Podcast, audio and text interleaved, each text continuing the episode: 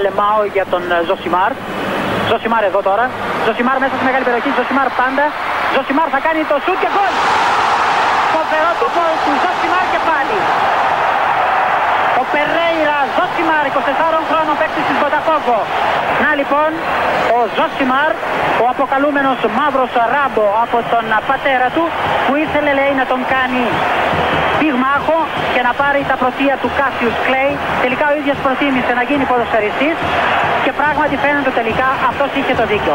Το δίκιο λοιπόν με το μέρος του Ζωσιμάρ. Τώρα που το θυμήθηκα γιατί το τελευταίο πράγμα που έκανα πριν πατήσουμε το rec ήταν να ανεβάσω το story. Έλεος λυπηθείτε με, λυπηθείτε με, το είπα στον αέρα ότι ανεβάζω το story, ότι ηχογραφώ και ότι μου στέλνουν κάποιοι πότε βγαίνει και με, με, με διαλύσατε την προηγούμενη εβδομάδα. 100 μηνύματα. Έλεος, σταματήστε το. Εντάξει, έχασα. Έχασα. Ιτήθηκα. Μην κάνουμε ένα αστείο στον αέρα. Αμέσως να το ξεχυλώσετε, να το δεντώσετε, να καλύψετε όλη την Ελλάδα με αυτό. Όχι άλλο πότε βγαίνει. Εντάξει, τώρα που το λέω θα έχουν ήδη έρθει. Για την επόμενη εβδομάδα τουλάχιστον. Από εδώ και πέρα. Έλεος, λυπηθείτε με. Λυπηθείτε με. Μέρση. Κοίτα, έλεγα λίγο διεθνή να πάμε, λίγο έτσι, να κάνουμε μια βόλτα, αλλά ψιλοβαρέθηκα. Δηλαδή, να τα βάλω πάλι με τη City και να λέμε πάλι τα ίδια ότι θέλουν και να τα κάνουν όλα αυτά που κάνουν στα οικονομικά και να μην τους το λέμε ποτέ. Ξέρω εγώ βαρετό. Πήγανε και κάνανε διαρροή. Αν είναι δυνατόν. Τι διαρροή, ρε. Super League είμαστε. Τι πούμε League, Και κάνετε διαρροή που τη δημοσιεύουν οι Times και οι Independent ότι τα σχόλια του κλοπ είναι ξενοφοβικά. Που είπε κάποιες ομάδες έχουν τα βάνη, κάποιες άλλες όχι. Δεν θέλετε να σας το λέμε και όταν το ακούτε το χαρακτηρίζετε και ρατσιστικό. Να το κάνω όλο αυτό πάλι τα ίδια να λέμε. Απ' την άλλη υπάρχει ο Μπεντζεμά και χρήση μπαλά. Το ξέραμε ότι θα την πάρει. Το πιο ενδιαφέρον ήταν αυτό το περίεργο που έγινε, που βγήκε λέει Best Club in the World, ε, Best Club λέει στη σεζόν, λέει Master City. Άντε να ξεκινήσω να το βάλω αυτό. Γιατί να μην το βάλω; Να το βάλω. Κοίτα, έγινε ένας χαμός ότι πώς είναι δυνατόν να έχει πάρει η Real Madrid στο Champions League και να βγαίνει τρίτη και να είναι πρώτη η City και δεύτερη η Liverpool και τρίτη η ομάδα που πήρε το Champions League. Okay. Πρώτον, δεν είμαι αντίθετος. Γενικά, δεν μιλάμε για φέτος. Γενικά, στο να πει κάποιος, okay, ε, μπράβο στη Real Madrid, πήρε το Champions League. Εμείς καθόμαστε και ψηφίζουμε και θεωρούμε ότι η καλύτερη ομάδα της σεζόν ήταν η Τάδε. Η Real της κέρδισε και τις δύο. Και ο κόσμος λέει, χα, χα, χα, βγάλανε καλύτερη ομάδα εκείνη. Κοιτάξτε τώρα, αν είναι ε, το ποιος πήρε το Champions League να καθορίζει τα πάντα, να μην κάνουμε βραβεία.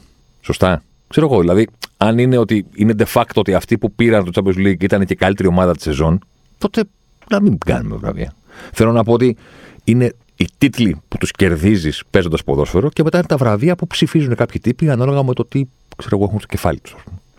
Απονέμεται, πώ έχουμε ξαναπεί το βραβείο. Δεν κερδίζεται. Είμαι OK με το να υπάρχει το δικαίωμα ή ακόμα και η λογική ότι να κοιτάξουμε και πέρα από τους τίτλους να δούμε ποιος ήταν καλύτερος στο χορτάρι, ξέρω εγώ. Είμαι OK με αυτό. Δηλαδή, είπε ο Κουρτουά, γελάσαμε. Είπε ο Αντσελότη, κερδίσαμε. Το Αντσελότη ήταν σωστή δήλωση. Εμείς κερδίσαμε τον τίτλο που μας νοιάζει. Που είναι τίτλος, δεν είναι βραβείο. Ακριβώς. Ο Αντσελότη πήρε το Champions League. Μετά πάνε κάποιοι και ψηφίζουν. Μπορεί να βγάλουν και την Πάγκερ μονάχου, ξέρω εγώ. Δεν ξέρω. Την Παρσελόνα, του Τσάβη. Να πούνε κάτι. Είναι δικαίωμά τους να πω. Δεν θα έπρεπε να μας τρελαίνει. σα ίσα που θα έπρεπε να το, να το γουστάρουμε και λίγο. Ότι εντάξει, ρε παιδί μου, το ξέρουμε όλοι οι ποδοσφαιρόφιλοι του πλανήτη ποιος πήρε το Champions League. Γιατί να μην κάνουμε μια κουβέντα ποιος ήταν η καλύτερη ομάδα. Αποκλείεται να είναι διαφορετική απάντηση. Κάποιες φορές η απάντηση είναι ίδια. Αυτή πήρα το Champions League, αυτή ήταν η καλύτερη ομάδα. Κάποιες άλλες δεν είναι. Γιατί όχι; Δύο. Ωραία όλα αυτά και συμφωνώ που λέει και ο Μπακίτη ο Ζουγανέλη. Σας περιμένουν γυναίκες. Καλό από θα λε και συμφωνώ. Αλλά έχω μια ένσταση. Για φτιάξτε λίγο τη διατύπωση. Γιατί το best club in the world δεν είναι το ίδιο με το best team. Σωστά. Το βραβείο που πήρε η City έλεγε Club of the Year. Δεν είμαι εγώ περίεργος με τις λέξεις. Οι λέξεις έχουν σημασία. Είναι άλλο σύλλογος και άλλο η ομάδα ομάδα της χρονιάς είναι αυτή που είναι μέσα στις τέσσερις γραμμέ. Άντε να πούμε και αυτούς που κάθονται απ' έξω και είναι δουλειά τους το τι συμβαίνει στο χορτάρι. Αυτό είναι ομάδα. Σύλλογος είναι αυτή με τα, όλοι μαζί αυτοί με τα κοστούμια στα γραφεία. Τι βραβείο είναι αυτό, τι ονομασία είναι το Club of the Year; Πρώτος είπα να ψηφίζουμε και άλλες ομάδες πέρα από την κάτω του Champions League ως καλύτερες της σεζόν. Κανένα πρόβλημα. Ομάδες, όχι συλλόγους. Το tweet από τον επίσημο λογαριασμό της Χρυσής Μπάλας λέει Manchester City is the club of the year. Δηλαδή, ποιο ο Μανσούρ, ποιος, τι, τι σημαίνει club of the year, πώς το κρίνεται ακριβώς; Καλά, για να μην συζητήσουμε το το ηρωνικό του πράγματος να επιβραβεύεται η City ως σύλλογος όλα αυτά που γίνονται με τις χορηγίες, με τον έλεγχο, με το financial fair play, με τον έλεγχο της Premier League που έχει ξεκινήσει το 18, από το 18 είναι σε έρευνα η Master City και ακόμα δεν έχει ολοκληρωθεί, το ξέρετε. Δεν υπάρχει καταλήξη, δεν έχει καταλήξει κάπου. Περιμένουμε να δούμε τι πιστεύουν στην Premier League πούμε, για αυτά που κάνει η City με τα οικονομικά της. Τώρα έχουν βγει καινούργια πράγματα που κάνουν τώρα.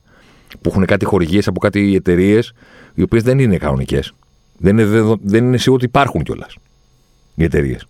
Και αυτό όλο μαζί το λες Club of the Year; Αλήθεια τώρα; Μήπως κάπου εκεί όταν αποφασίσατε τα βραβεία κάποιος είπε Club και δεν πετάχτηκε κανένας να το πει. Όχι Club, ρε, εσύ, team. Και επειδή δεν πετάχτηκε κανένας, το έχετε αφήσει έτσι και μήπως θα έρθει η ώρα να το διορθώσετε του χρόνου να πείτε η ομάδα της χρονιάς και όχι ο σύλλογος της χρονιάς γιατί δεν είναι το ίδιο πράγμα. Μια ιδέα ρίχνω έτσι. Ξέρω εγώ. Για, την, για το επόμενο meeting, ας πούμε. Το επόμενο email thread. Εντάξει. Ο Εμπαπέ κούρασε, που δεν θέλω να φύγω κτλ. Κάποιος μου είπε, κάνε ρε, μου λέει, είμαστε ένα μήνα πρώτο Μουντιάλ. Το άγχος που με έχει πιάσει δεν υπάρχει, δεν μετριέται. Να σας πω και έτσι προσωπικού. Ε, κάνε λέει early takes για το Μουντιάλ. Πρώτον, δεν έχω ασχοληθεί σχεδόν καθόλου. Το άγχος μου είναι να είμαστε σαν σπόρ 24, ω σπόρ 24 έτοιμοι για το Μουντιάλ, το οποίο σημαίνει ότι έχω ένα μήνα μπροστά μου. Έκανα χθες την πρόληψη στο Βλαχόπουλο, του λέω ότι μάλλον την επόμενη μέρα της Πρεμιέρας του Μουντιάλ θα παραιτηθώ. Όχι επειδή δεν θα αντέχω από την κούραση κτλ. Επειδή θα πω ότι αποτύχαμε, δεν προλάβαμε να κάνουμε αυτά που έπρεπε να κάνουμε και παρετούμε. Θα μου πει η διοίκηση, ναι, κάνουμε δεκτή την παρέτησή σου, διότι ε, ξεφτυλίστηκε, ξέρω εγώ, δεν, ε, τίποτα δεν ήταν έτοιμο. Αλλά φεύγεις μετά το τέλος του Μουντιάλ. Γιατί δεν μπορεί να φύγεις τώρα. Πρέπει να δουλέψουμε. Ε, υπάρχει αυτό με τους τραυματισμούς. Τώρα βγαίνουν συνέχεια ποδοσφαιριστές που χτυπάνε στο πιο δύσκολο σημείο της σεζόν, ας πούμε, και χάνουν το μεγάλο ραντεβού. Κάτι μικρό τέτοιε αφορμές είχαμε τα διεθνή. Το ντέρμπι της City με τη, με τη Liverpool. Είπα να τα παρακάμψω όλα αυτά. Εντάξει, και να πάμε εδώ. Greek ε, Super League. Super League Greece, όπως είναι η, η authentic, η επίσημη ονομασία. Εντάξει. Εγχώριο προϊόν, ντόπιο. Pop. Και να κάνουμε μία εντελώς πρώιμη, αλλά γιατί όχι, κουβέντα για το τι έχουμε δει. Ένα το κρατούμενο. Δύο, πιο σημαντικό, τι φανταζόμαστε ότι θα δούμε. Είμαστε στις 8 αγωνιστικές. Είναι λίγο κάτω από το 1 τρίτο της κανονικής διάρκειας της σεζόν. Να επαναλάβουμε τα κλισέ. Να, να τα επαναλάβουμε. Ποτέ δεν ξέρεις στο ποδόσφαιρο υπάρχουν αστάθμητοι παράγοντες, τραυματισμοί, πράγματα, θάματα τα οποία αλλάζουν τα πάντα σε μια ομάδα. Το γνωρίζουμε όλοι. Το έχουμε στο πίσω μέρος του μυαλού μας. Δεύτερον, κάτι που δεν έχουμε πάντα στο πίσω μέρος του μυαλού μας, μάλλον δεν είχαμε ποτέ, είναι ότι φέτος πάμε για μια σεζόν που δεν την έχουμε ξαναζήσει. Δεν έχει ξαναγίνει σεζόν στην οποία θα σταματήσουν για 40-45 μέρες να παίζουν ποδόσφαιρο όλοι οι σύλλογοι του πλανήτη για να πάνε να μαζευτούν στο Κατάρ και να κάνουν Μουντιάλ. Δεν ξέρουμε τι είναι αυτό. Πόσο θα επηρεάσει, πού θα επηρεάσει, ποιους θα επηρεάσει, πώς θα το διαχειριστούν οι ομάδες που είναι πίσω. Οι εγχώριες εννοώ με αυτούς που έχουν μείνει να δουλέψουν. Πώς θα επηρεαστούν οι ομάδες που έχουν πολλούς διεθνείς, πώς θα επηρεαστούν εκείνες που δεν έχουν πολλούς διεθνείς. Θα ξεκουραστούν, θα δουλέψουν. Ε, που δεν, δεν έχουμε απαντήσει. Δεν υπάρχει καμία απάντηση. Ούτε οι ίδιες οι ομάδες που προφανώς έχουν προετοιμαστεί γι' αυτό, έχουν πάρει τις αποφάσεις τους. Δεν είμαστε 20 Οκτωβρίου και ακόμα δεν ξέρουν τι θα κάνουν κατά τη διάρκεια διακοπής. Προφανώς, φαντάζομαι, έχουν αποφασίσει. Ακόμα και οι αποφάσεις που έχουν πάρει δεν είναι βασισμένες σε κάποιο blueprint. Δεν έχει ξανασυμβεί αυτό. Οπότε, πέρα από το κλασικό, ποτέ δεν ξέρεις το ποδόσφαιρο σεζόν είναι μεγάλη, ένα-δύο τραυματισμοί αλλάζουν τα πάντα. Υπάρχει και το έξτρα, το φετινό, ο αστερίσκος, ότι αδερφέ, λέγει όσο θες, λέγε, θα σταματήσει 40 μέρες για να πάνε στο Μουντιάλ και μετά ένας Θεός ξέρει τι θα δούμε. Ισχύει. Παρ' όλα αυτά, να κάνουμε έτσι. Λίγο κουβέντα για αυτό τι έχουμε δει στις 8 αγωνιστικές. Λίγο έτσι μαντικές ικανότητες, ας πούμε, για το τι μπορεί να δούμε παρακάτω. Να, έτσι, χαλαρά. Ο Ολυμπιακός δεν έχει διαφορές από εκεί που τον αφήσαμε. Η τελευταία φορά που πετάξαμε ατάκες για τους Ολυμπιακούς ήταν ε, στο ποντ για τον Παραθυναϊκό. Γιατί είχαμε κάνει το Χάμετ Ροντρίγκες και το καλοκαίρι της παράνοιας που ο τίτλος κατά ταπεινή μου άποψη πέρα από το όνομα του Κολομβιανού έδινε και ένα τόνο. Μετά πήγαμε στο ποντ για το Γιωβάνοβιτς και τη δουλειά του απέναντι στην ψύχωση. Πάλι υπάρχει αναφορά στον Ολυμπιακό. Ε, ο Ολυμπιακός εκεί που ήταν, είναι ένα πράγμα πρωτοφανές. Μια ομάδα που είμαστε αυτή τη στιγμή στο τελευταίο δεκαήμερο του Οκτωβρίου και ακόμα δεν έχει σημαντική νίκη στη σεζόν. Δεν έχει τελειώσει ένα παιχνίδι και να πει ο speaker ή ο κόσμος που παρακολουθεί στις τηλεοράσεις μεγάλη νίκη για τον Ολυμπιακό. Δεν λέω ιστορική, δεν λέω σπουδαία, δεν λέω τεράστια. Μεγάλη. Σημαντική. Δεν έχει γίνει. Είμαστε 20 Οκτωβρίου. Δεν υπάρχει. Από την άλλη, για να το κοροϊδέψουμε και λίγο, γιατί του αξίζει, ε, νομίζω ότι βιαζόμαστε. 20 Οκτωβρίου είναι αργά για να μην έχεις ακόμα μια σημαντική, μια μεγάλη νίκη, όταν τρέχεις με κανονικό καλεντάρι. Δηλαδή το κανονικό καλεντάρι λέει ότι ξεκίνησες Ιούλιο με προγραμματικά, μέσα Αυγούστου ξεκίνησε και το πρωτάθλημα. Μετά ήρθαν και οι όμιλοι της διοργάνωσης Ευρωπαϊκής, στην οποία κατάφερες να αποκριθείς. Οπότε έχει ξεκινήσει αυτό το κανονικό καλεντάρι. Ξεκίνησε Ιούλιο και τον Οκτώβριο θα πει κάποιος. Είναι αργά, ρε φίλε, για να μην έχεις πετύχει μια σημαντική νίκη. Πόσο χάλια είσαι, πόσο προβληματικός είσαι. Με κανονικό καλεντάρι. Με το καλεντάρι που υιοθέτησε ο Ολυμπιακός φέτος, το Γρηγοριανό. Πώς θα λένε αυτά, ρε, τα ημερολόγια. Ε, Ιουλιανό, Γρηγοριανό. Είναι πάλι ημερολόγια της Ολυμπιακός φέτος για τον Ολυμπιακό η σεζόν δεν ξεκίνησε το, τον Ιούλιο όπως όλων. Ο Ολυμπιακός ξεκίνησε 15 Σεπτεμβρίου. Τότε έκλεισε το ρόστερ. Τότε είπε τέλος. Μάλλον. Εντάξει. Τότε το ξεκίνησε. Ένα μήνας ένας μήνας έχει περάσει. Δηλαδή, βιάζεστε. Όχι μόνο δεν είναι αργά για να μην έχει. Είναι πολύ νωρίς. Η ομάδα ακόμα φτιάχνεται. Και δεν προπονητής υπάρχει. Δεν έχει σημασία το ότι έχει παρελθόν στον Ολυμπιακό. Αυτό είναι, παίζει ρόλο για να ξέρει πώς είναι το γήπεδο, από ποιο δρόμο στρίβεις, πώς ε, πας στον κόμβο της ε, παραλιακής με την εθνική οδό, ε, πού είναι η λεωφόρος, τι γήπεδο είναι η τούμπα και τέτοια. Αυτά χρησιμεύουν όταν έχεις ξαναπεράσει από μια ομάδα. Τώρα μπήκε μέσα μέχρι να χαιρετήσει όλους τους παίχτε, δίψασε. Δηλαδή του δώσανε νερό να πιει πριν και του λένε Πάμε να χαιρετήσουμε τους παίχτε. Μέχρι να τελειώσει, του λέει φέρει λίγο νερό ακόμα, δίψασε ξανά. Όλα αυτά πότε ξεκίνησαν, ας πούμε; Δηλαδή, ποια είναι η ημερομηνία; Η κανονική, τον Ιούλιο, ή αυτή που αποφάσισε να βάλει ο Ολυμπιακός στο τραπέζι. Και να πει 15 Σεπτεμβρίου, θα φέρνουμε. Θα φέρνουμε, ρε παιδί μου, και την επόμενη μέρα τους ανακοινώνουμε και την επόμενη θα πάρουμε και τα δοφυλάκα, θα πάρουμε. Ε, ένας μήνα έχει πέρασει. Μην βιάζεστε. Ε, εκεί που ήταν ο Ολυμπιακός, στην παράνοια και στην ψύχωση, στον καταναλωτισμό, όπως τον είπαμε, γιατί αυτό είναι. Δεν είναι ποδοσφαιρικό σχέδιο, δεν είναι καν ε, επένδυση και τεινάζω την μπάγκα στον αέρα. Είναι καταναλωτισμός. Παίρνω ό,τι μου αρέσει. Και γυρίζω σπίτι και διαπιστώνω ότι έχω πάρει τέσσερα πράγματα ίδια. Να μην πω τη λέξη παλτάκα, δεν παρεξηγηθείτε, θα νομίζετε ότι εννοώ για την ποιότητα. Έχω πάρει τέσσερα σακάκια και συνειδητοποιώ ότι δεν έχω πάρει παντελόνι. Αλλά αυτά μου γυάλισαν στο μάτι. Εκεί που ψώνιζα. Δεν είχα κάποιο πλάνο να πω θέλω δύο παντελόνια, δύο σακάκια, τέσσερα που κάμισα. Έπαιρνα και γύρισα σπίτι και λέω: Πω, πω, τι σακάκια έχω πάρει. Τους τελείωσα, τους ξεφτύλισα. Έρχεται η ώρα να βγούμε το Σάββατο το βράδυ. Δεν έχω παντελόνι. Έχω ένα παλιό. Που κάνει και το σακάκι να φαίνεται χειρότερο. Κάπως έτσι ψώνει ο Ολυμπιακός. Εντάξει. Καταναλωτισμός. Πάμε, ρε παιδί μου, και τι γίνει. Αυτό είναι. Εντάξει, αγοράσαμε όλα τα νούμερα μακαρόνια. Μια ντομάτα δεν πήραμε να κάνουμε σάλτσα. Έχει γεμίσει το ντουλάπι να, να, κάνω παραβολή με, με φαγητό, ας πούμε. Έχει γεμίσει το ντουλάπι. Έχουμε όλα τα μακαρόνια του κόσμου αλλά είναι σκέτα. Δεν έχουμε υλικά να τα φτιάξουμε. Ορφανά που τα λέγει η γιαγιά μου. Ε, αυτό είναι ο Ολυμπιακός. Εξακολουθεί να είναι. Δεν θα αλλάξει. Αλλά πρέπει προχωρώντας έσω να βρει κάποια άκρη. Ε. Good luck with that. Αυτό είναι ο τίτλος. Και θα συνεχίσει να ισχύει. Πώς θα βρει μια άκρη. Πώς θα γίνει αυτό το πράγμα κάτι κανονικό. Λένε, κατά τον Κορμπεράν λέγανε, εντάξει, λέει, αλλά έκανε πολλές αλλαγές και δεν βοήθησε τον Ολυμπιακό να βρει κορμό. Και ήρθε και ο Μίτσελ. Και τώρα γράφουν, διαβάζω, λέει, διαφορετικές ενδεκάδες. Μα πώς διαφορετικά μπορεί να γίνει αυτό; Άρα δεν είναι θέμα του Κορμπεράν. Είναι θέμα ότι όποιος μπορεί να αναλάβει, σου λέει εντάξει, ωραία, να βάλω και αυτόν, να τον δοκιμάσω, να τον δω. Πού θα τους δει. Στο football manager, σε βιντεάκια στο YouTube.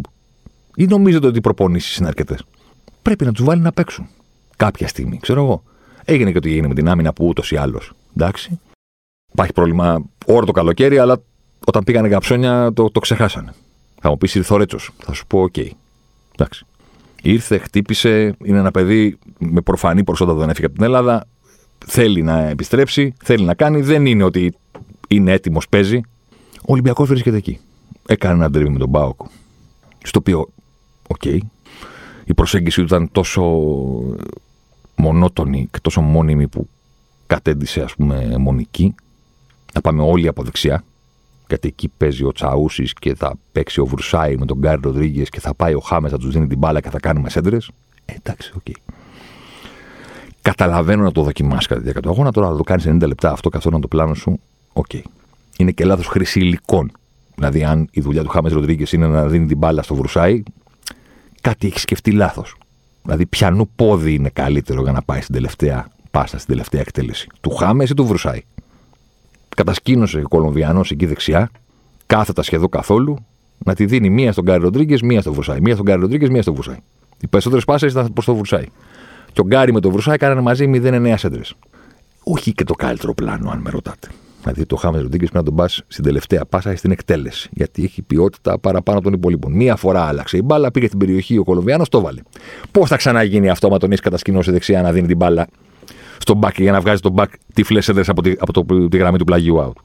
Ψηλά γράμματα. Δεν είναι ότι θα τα λέω γιατί να σας πω ότι ο Μίτσελ είναι. φταίει αυτός κτλ.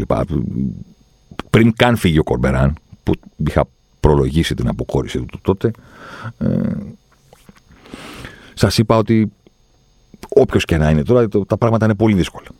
Και το πολύ δύσκολα μπορεί να είναι και λίγο. Απλά έτσι να συζητήσουμε το τελευταίο τελείω. Κατέβηκε ο Λουτσέσκο, ο Ανδρέας Παπανδρέου, φοβερό θάρρος των πιτσιρικάδων πίσω, στο να συνεχίσουν παρά την πίεση, να προσπαθούν να βγουν από την άμυνα με πάσες και όχι μακρινές μπαλιές. Φοβερό θάρρος και να το κάνουν ακόμα και όταν έχουν προηγηθεί στο σκορ.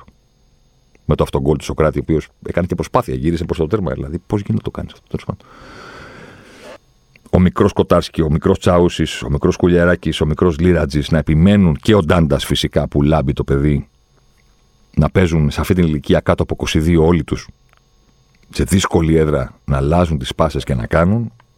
Μεγάλο credit, γιατί έτσι τελικά έρθει και τον κόλπο που τους έδωσε το διπλό. Βγήκαν από την ε, άμυνά τους με θάρρος, ανέβασαν τις γραμμές τους. Φοβερή διαγώνια μπαλιά του κουλιαράκι με το αριστερό στο Λίρατζι. Ο Λίρατζι είδε τον Ακιμπούκι σαν, σαν να μην τον είδε. Νάρη, Βολίδα, Ενανδρίο, Λουτσέσκου, Ανδρέας Παπανδρέου του Πάου κτλ. Εκεί είναι Ολυμπιακός. Ωραία. Και αυτό προφανώς στο μείον 10 δίνει το δικαίωμα σε άπαντες να ονειρεύονται. Να σχεδιάζουν, να προσμένουν, να έρθει πιο γρήγορα η Κυριακή. Που είναι και το καλύτερο πράγμα στον αθλητισμό, η αλήθεια είναι. η ομάδα σου να σε κάνει να ανυπομονείς για το επόμενο παιχνίδι. Σημαίνει ότι τα πράγματα πηγαίνουν καλά. Η αλήθεια είναι ότι σε όποια κατάσταση και αν ήταν Ολυμπιακός, η λογική εδώ του πόντι είναι ότι η δική σου ομάδα παίζει ρόλο. Το τι κάνεις εσύ. Α τον άλλον να έχει χάλια, να έχει οτιδήποτε. Μπορεί και να τα φτιάξει. Μπορεί και όχι. Δεν είναι δικό σου θέμα. Δικό σου θέμα είναι πόσο ψηλά μπορείς να πας εσύ. Και προκειμένου ο Παναθναϊκό ψηλότερα δεν γίνεται. 3-8, 24 οι βαθμοί για τη μοναδική ομάδα που έχει το απόλυτο στο πρωτάθλημα. Τον Παναθηναϊκό και τη λογική του και τη δουλειά του Γιωβάνοβιτς την εκθέσαμε όταν κάναμε πόδια, πόδια εκείνους. Θυμήσαμε και αυτά που λέγαμε γιατί έπρεπε να το κάνουμε. Sorry, αλλά έπρεπε να το κάνουμε. Θυμήσαμε αυτά που λέγαμε όταν ο Παναθυνακό είχε 5 ήττες σε 7 εκτός έδρας παιχνίδια, γιατί τότε μετράει στήριξη. Φέτος πετάει. Η βελτίωσή του, αυτή που βλέπω εγώ στους αριθμούς, είναι η ακόμα καλύτερη εικόνα στην άμυνα. Πέρυσι ο Παναθυνακό τελείωσε το πρωτάθλημα στα ίσα με τον Ολυμπιακό ως η ομάδα με την καλύτερη αμυντική λειτουργία. Οι δύο ομάδες που δέχονταν τη, τη μικρότερη απειλή κατά μέσο όρο στα παιχνίδια τους. Επίσης, ο Παναθηναϊκός ήταν πέρυσι μαζί με τον Ολυμπιακό και σε αυτό δίπλα-δίπλα.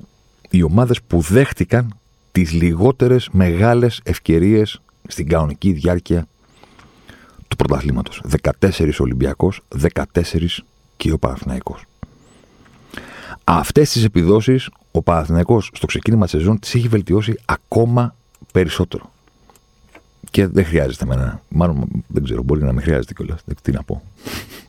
Εσείς που αποθεώνετε τον Πολωνή και νομίζετε ότι η άμυνα είναι το όλοι πίσω.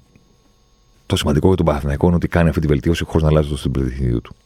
Γιατί έχει έναν προπονητή που καταλαβαίνει ότι η ασφάλεια περνάει μέσα από τον τρόπο με τον οποίο έχεις εσύ την μπάλα.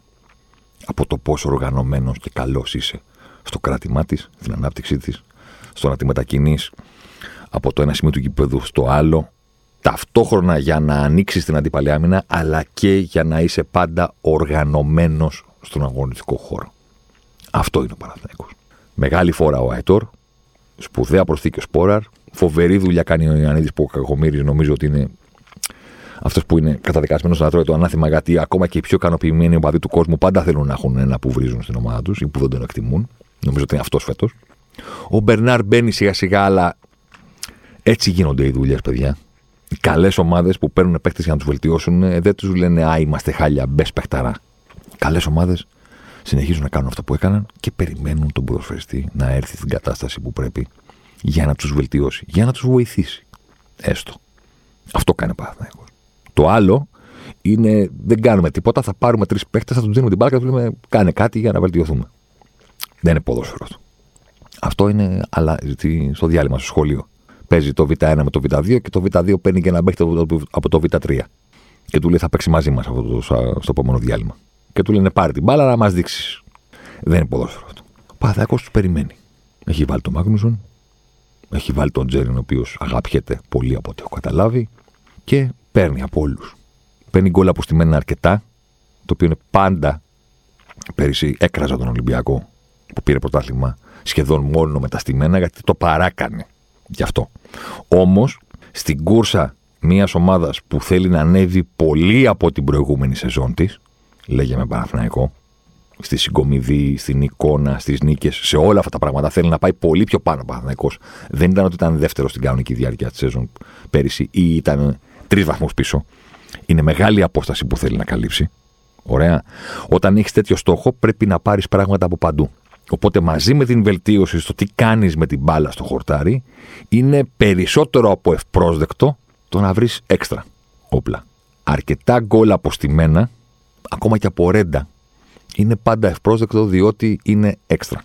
Παρένθεση, το ρέντα το σημειώνω γιατί είναι εξαιρετικά σπάνιο να βλέπεις ομάδες να έχουν πολλά γκολ αποστημένα σε συνεχόμενη σεζόν. Τους κάθεται μία χρονιά, ευπρόσδεκτο ξαναλέω, δεν είναι δεδομένο ότι θα το δεις και την επόμενη. Είναι λίγες οι ομάδες που το, το βασίζουν αυτό το πράγμα, το να παίρνουν πολλά γκολ αποστημένε φάσεις σε πραγματική δουλειά στον αγωνιστικό χώρο. Αν συμβαίνει αυτό, τότε ναι, μπορούν να το ξανακάνουν την επόμενη χρονιά. Δεν είναι απλό. Ο Παναθυνακό έχει βελτιώσει ακόμα περισσότερο την αμυντική του λειτουργία. Έχει πέσει το 0,38. Είναι πάρα πολύ μικρό. Δεν του κάνεις φάσεις και στην επίθεση είναι φρεσκαρισμένος και είναι στα ίδια επίπεδα με πέρυσι.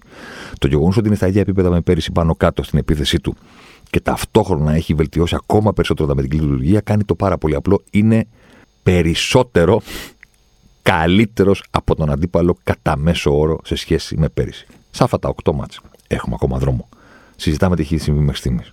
Αυτό είναι ο Παναθηναϊκός. Και επειδή δεν είναι όλα, ε, πώς να το πω τώρα, κουτάκια, υπάρχει και ο χαρακτήρας, υπάρχει και η ψυχολογία. Κάτι που σου πηγαίνει στραβά, κάπου μέσα σου ριζώνει η πεποίθηση ότι θα συνεχίσει να σου πηγαίνει μέσα ζώνη. Είναι δύσκολο να το γυρίσεις. Όταν κάτι σου πηγαίνει καλά, σου εδραιώνεται και η πεποίθηση, ο χαρακτήρας, η πίστη, πείτε τα όπως θέλετε, το ότι θα, θα τη βρούμε την άκρη, ρε παιδί μου. Φέτος δεν θα στραβοπατήσουμε. Φέτος κερδίζουμε.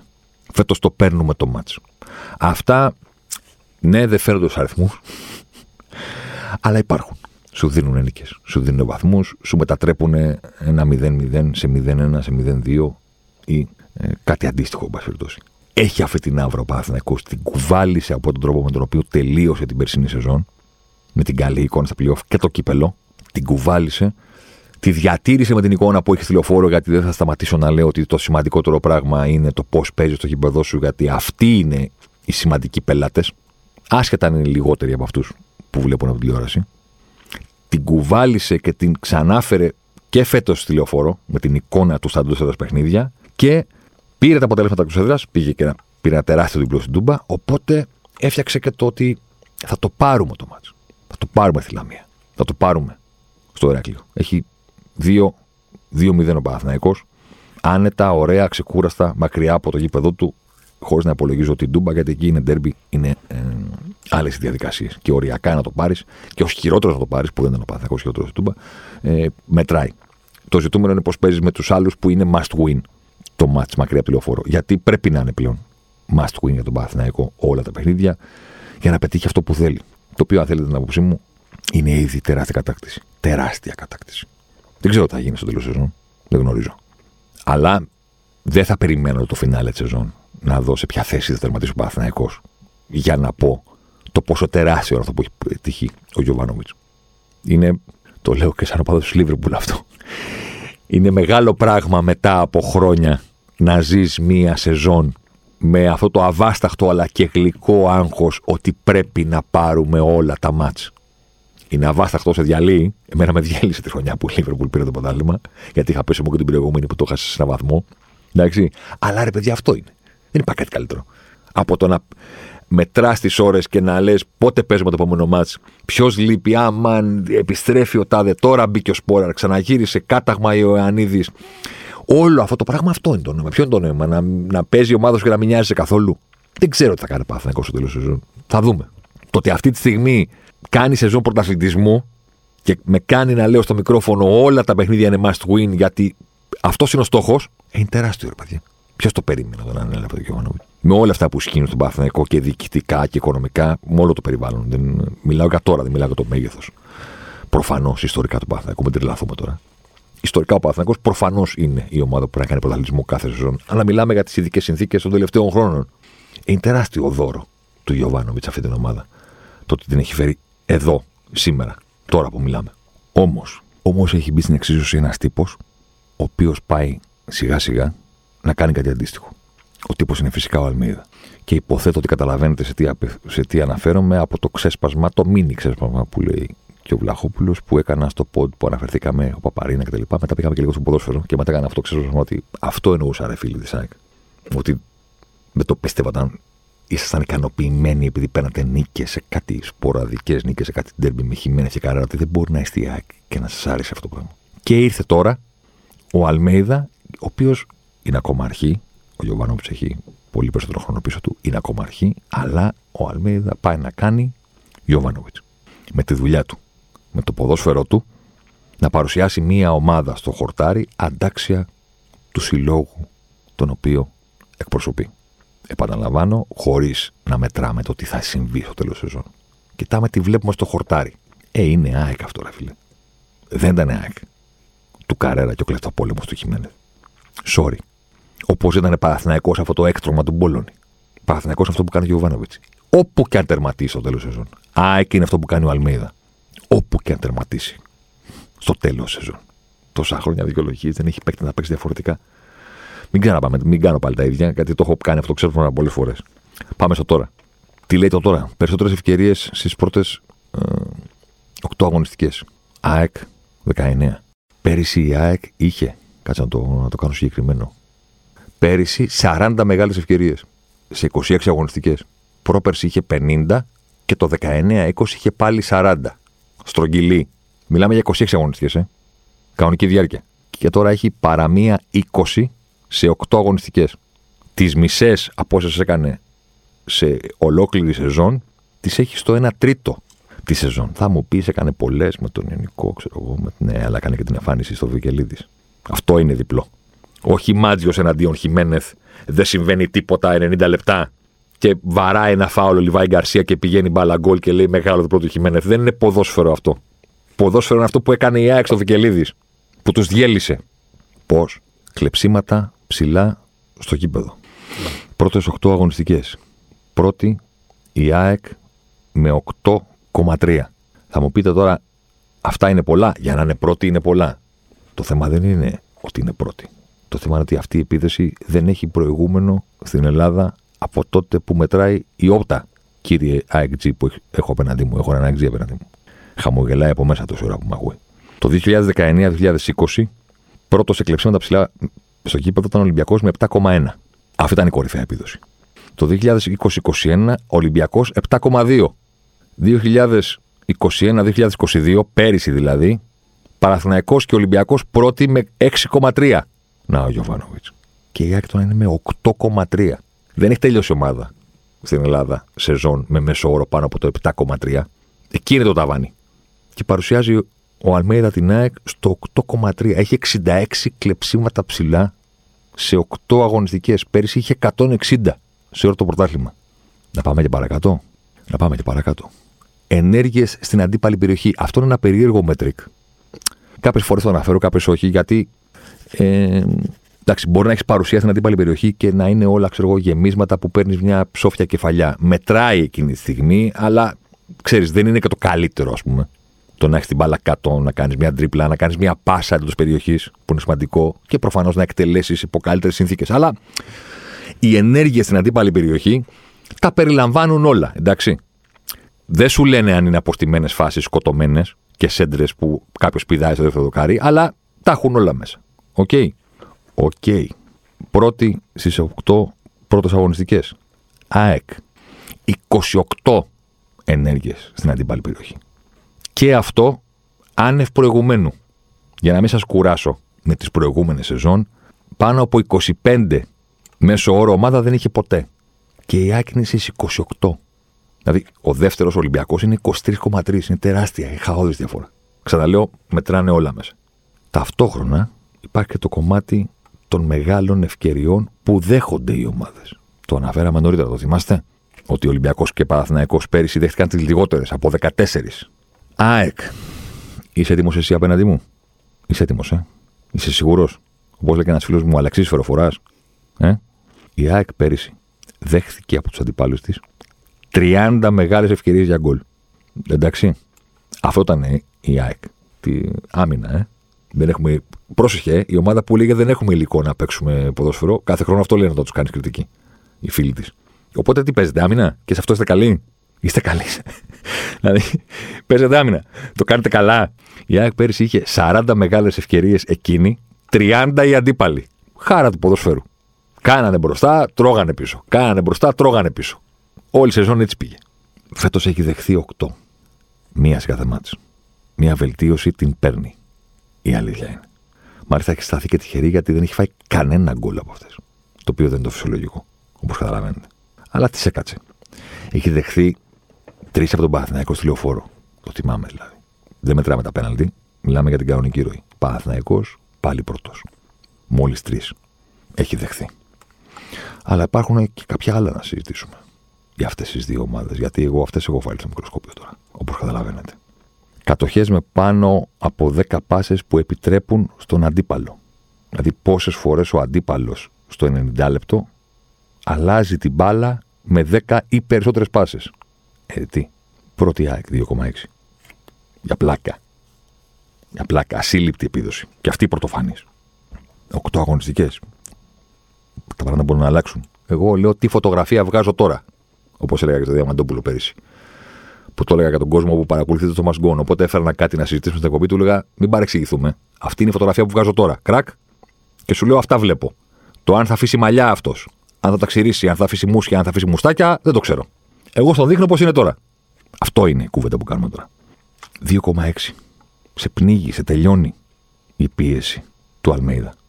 Έχουν παίξει ρόλο και οι αντίπαλοι και το πρόγραμμα. Θα το δούμε και την πορεία. Αλλά 2,6 η επόμενη επίδοση είναι 4,3. Δηλαδή είναι, είναι επιδόσεις που βγάζουν μάτι. Εγώ λέω ότι αυτό που συμβαίνει. Επειδή το έχουμε πει για τον Παναθηναϊκό, να το προσθέσουμε για την ΑΕΚ. Εγώ λέω ότι αυτό που συμβαίνει στην Ένωση είναι με μία λέξη συναρπαστικό. Και είναι μεγάλο ευτύχημα για τον κόσμο της ομάδας, ο οποίος ούτως ή άλλως είναι στα ουράνια, γιατί ο Παπαρίνα, νέα Φιλαδέλφια, έτσι θα ήταν. Όμως, επειδή στο τέλος της ημέρας κάποια στιγμή ο διαιτητής φυρίζει και ξεκινάει ένα παιχνίδι, και τα μάτια σου πηγαίνουν στο χορτάρι και όχι στι πολεμίστρες και το θάμα μαύρο που κοιτάει από εκεί ψηλά στη γωνία. Είναι μεγάλο ευτύχημα για τον κόσμο της ΑΕΚ που στον ενθουσιασμό, στη συγκίνηση, στη σεζόν της επιστροφής υπάρχει στο χορτάρι αυτό το ποδόσφαιρο.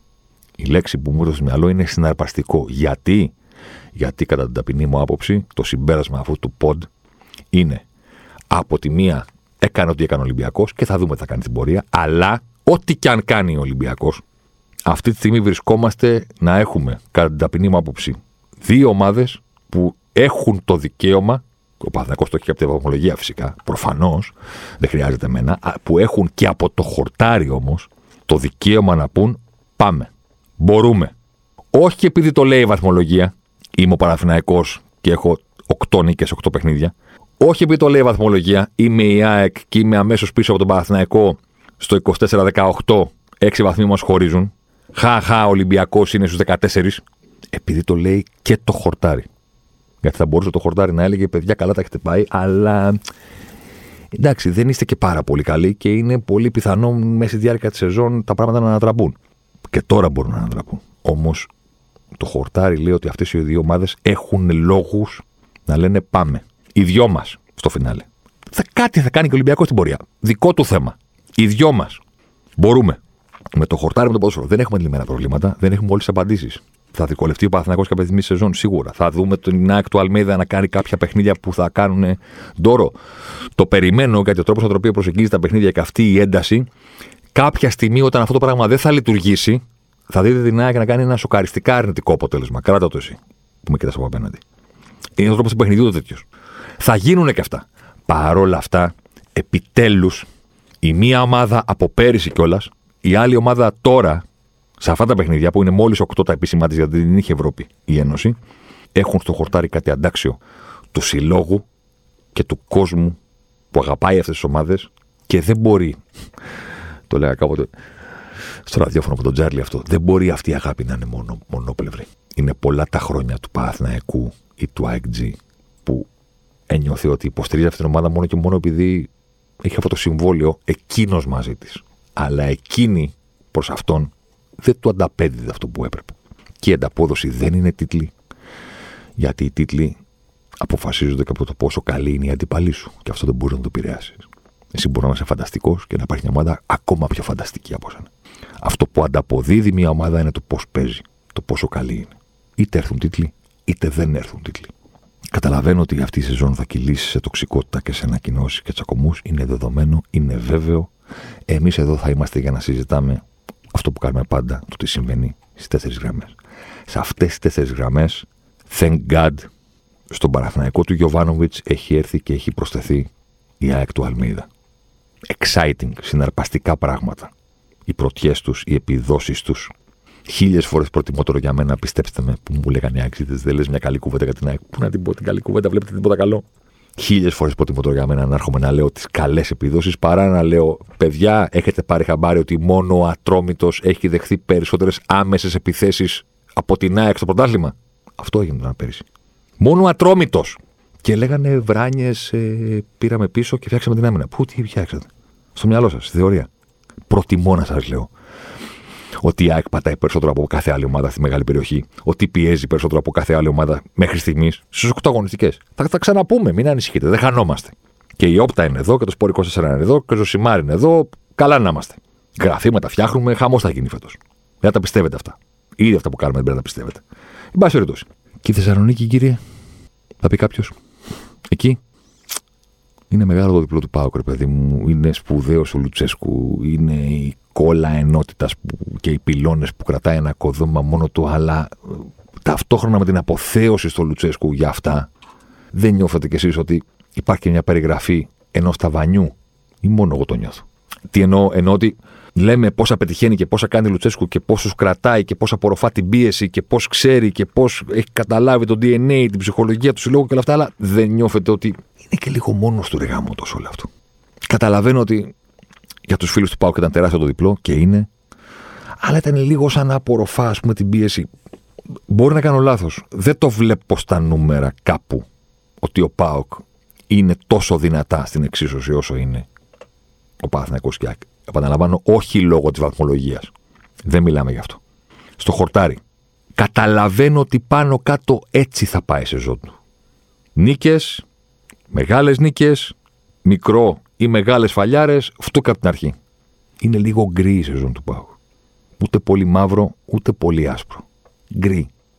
Λουτσέσκου, τους κρατάμε, θα κάνουμε το μεγάλο μπαμ, θα πάμε πάλι στον προβληματισμό. Εκεί, αυτή την αίσθηση έχω. Συγγνώμη που στο τέλος αφήνω λιγότερο χρόνο για τον Μπάουκ, αλλά δεν έχω και τόσα πολλά να πω από τους αριθμούς.